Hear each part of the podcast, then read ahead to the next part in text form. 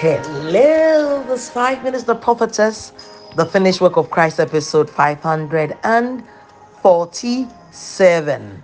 547. And uh, we've been talking about the uh, death of Christ. We've looked at the physical events. We're now on the revelatory events. And uh, we pause for a while to look at the birth of Christ and yet the birth and the death. Amazing. Amazing. So let's go for our golden scripture from what we did all the gold. First Corinthians 15 from verse 1. Remember, to be able to say this scripture, remember the first word you have to remember is what? Preached, received, stand, and saved. Okay, so let's go. Moreover, brethren, I declare unto you the gospel which I preached unto you, which also you received, and wherein you stand, by which also you're saved.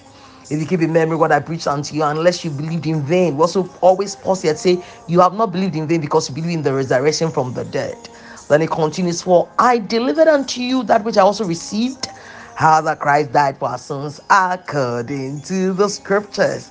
So we've been looking at that phrase according to the scriptures. We've gone to Genesis, and now we are in Luke chapter 1, verse 30. The Mary encountered the angel, and the angel said, Fear not. And I said, Fear is a spirit but look at how Jesus dealt with fear. He needed to be your substitute, the fear of death.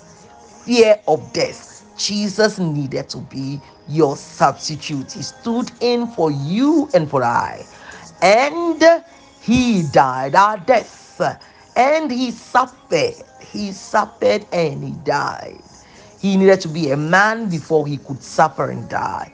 Okay, so we're looking at the substitutionary death. We looked at uh, uh, Second Corinthians uh, uh, five twenty one. We look at First Peter two twenty four, and uh, when you go to First Peter three, there is another beautiful scripture in First Peter three. I think we should add there that one if we have been in First Peter two twenty four. That we can add First Peter three. First Peter three eighteen. First Peter three eighteen. Say for Christ died for sins once for all. For Christ died for sins once for all. The righteous for the unrighteous. The righteous being Christ for who? You and I. At that time, if you're born again now, you're not the unrighteous, but at that time, you were unrighteous. The whole world was unrighteous, and he Christ died sin for for uh, uh, for the righteous for the unrighteous. Why did he do that? So now you're understanding that when we talk about the, the vicarious atonement of Christ or the substitutionary work of Christ, we must look out for the benefit that he suffered, that he died. But what was the use of it? What was the reason? And Second Corinthians 5:21 says, he became sin so that you become the righteousness of God. Third Peter says that he took on the sin so that he, uh, and uh, by his wounds you'll be healed. Now, First Peter 3 18 is saying that the, unri- the righteous died for the unrighteous. Why did he do that? And he says, to bring you to God to bring you to God. The same scripture, the same verse.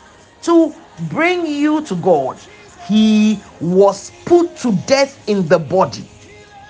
He was put to death in the body, but made alive by the Spirit. And immediately you see that, listen, when Jesus went to the cross, he went with you. Even though when we are looking at the cross of Jesus, we see one man alone hanging there. It was more than that. He became the second Adam. The first Adam was the one who made the mistake in the garden and brought all of us into sin. The second Adam is Jesus. And he, what did he do?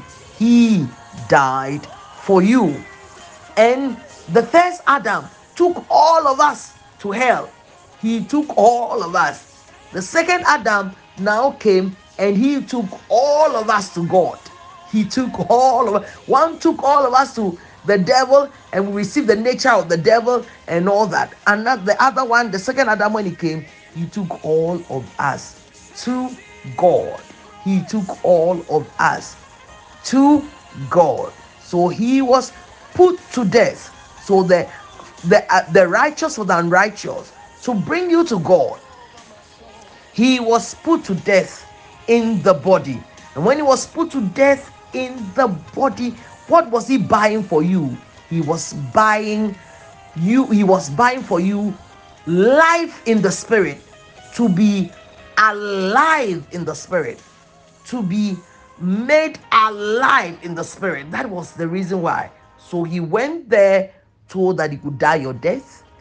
Then the exchange was that when he dies our death, we receive life, not human life. This life is no longer human life.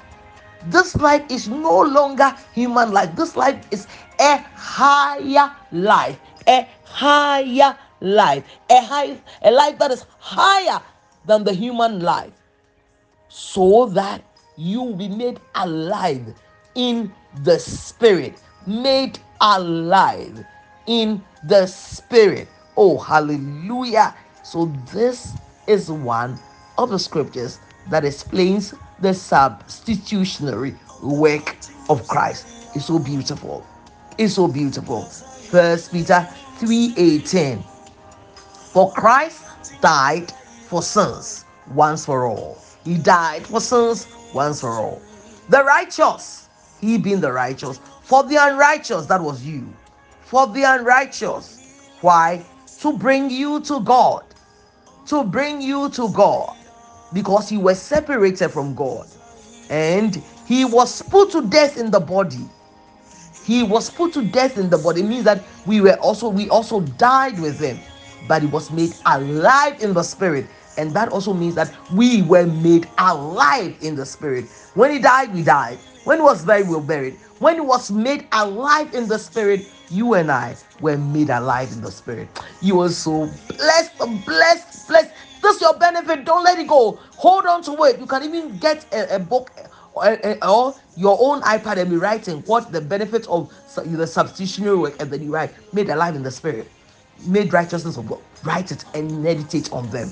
It's for you. You're so blessed, blessed, blessed. Bye. Come back for more.